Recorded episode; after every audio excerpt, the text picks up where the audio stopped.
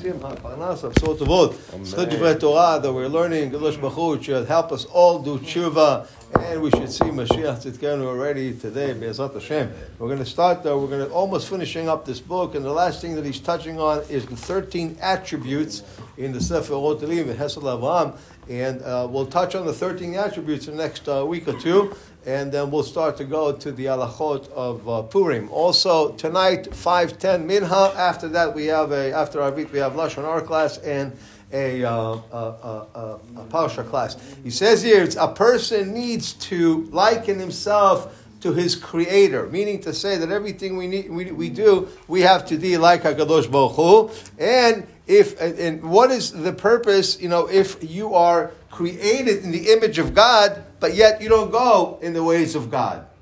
Okay? I mean, you, we're all created in His image, so we, meaning to say we need to follow His ways. And He brings in the 13 attributes.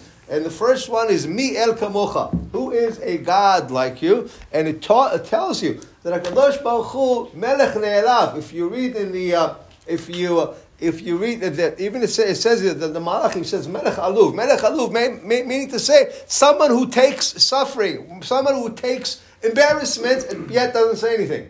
Okay? And HaKadosh Baruch Hu is Nikra Melech Aluv. Why? Because eh, eh, we do, we, we try to be like HaKadosh Baruch Hu. We, we created in His image. We try to follow His ways, but when we make a sin, He takes the sin and He doesn't say anything. He can, win one second, dry your hand, boom. He can dry your, you can't move, you can't do anything, boom.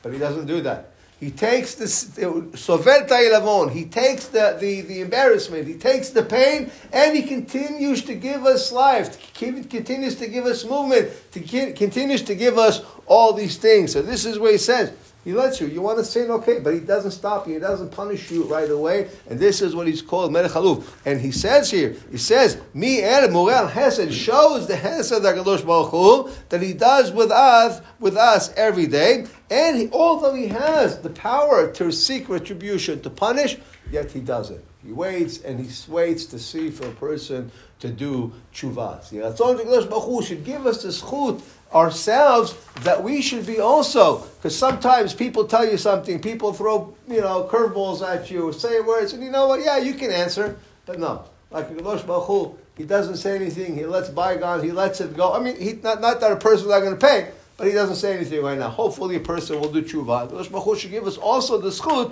that we should be able to do tshuva. Schut mitzvot. Rabbi Hananya ben Akashya Omer Asak Rosh Baruch Kot Yisrael. Lefi Kachir Baran Torah Mitzvot Shomar Lohofet Seman Tzidko Yagdi Torah V'Yadi.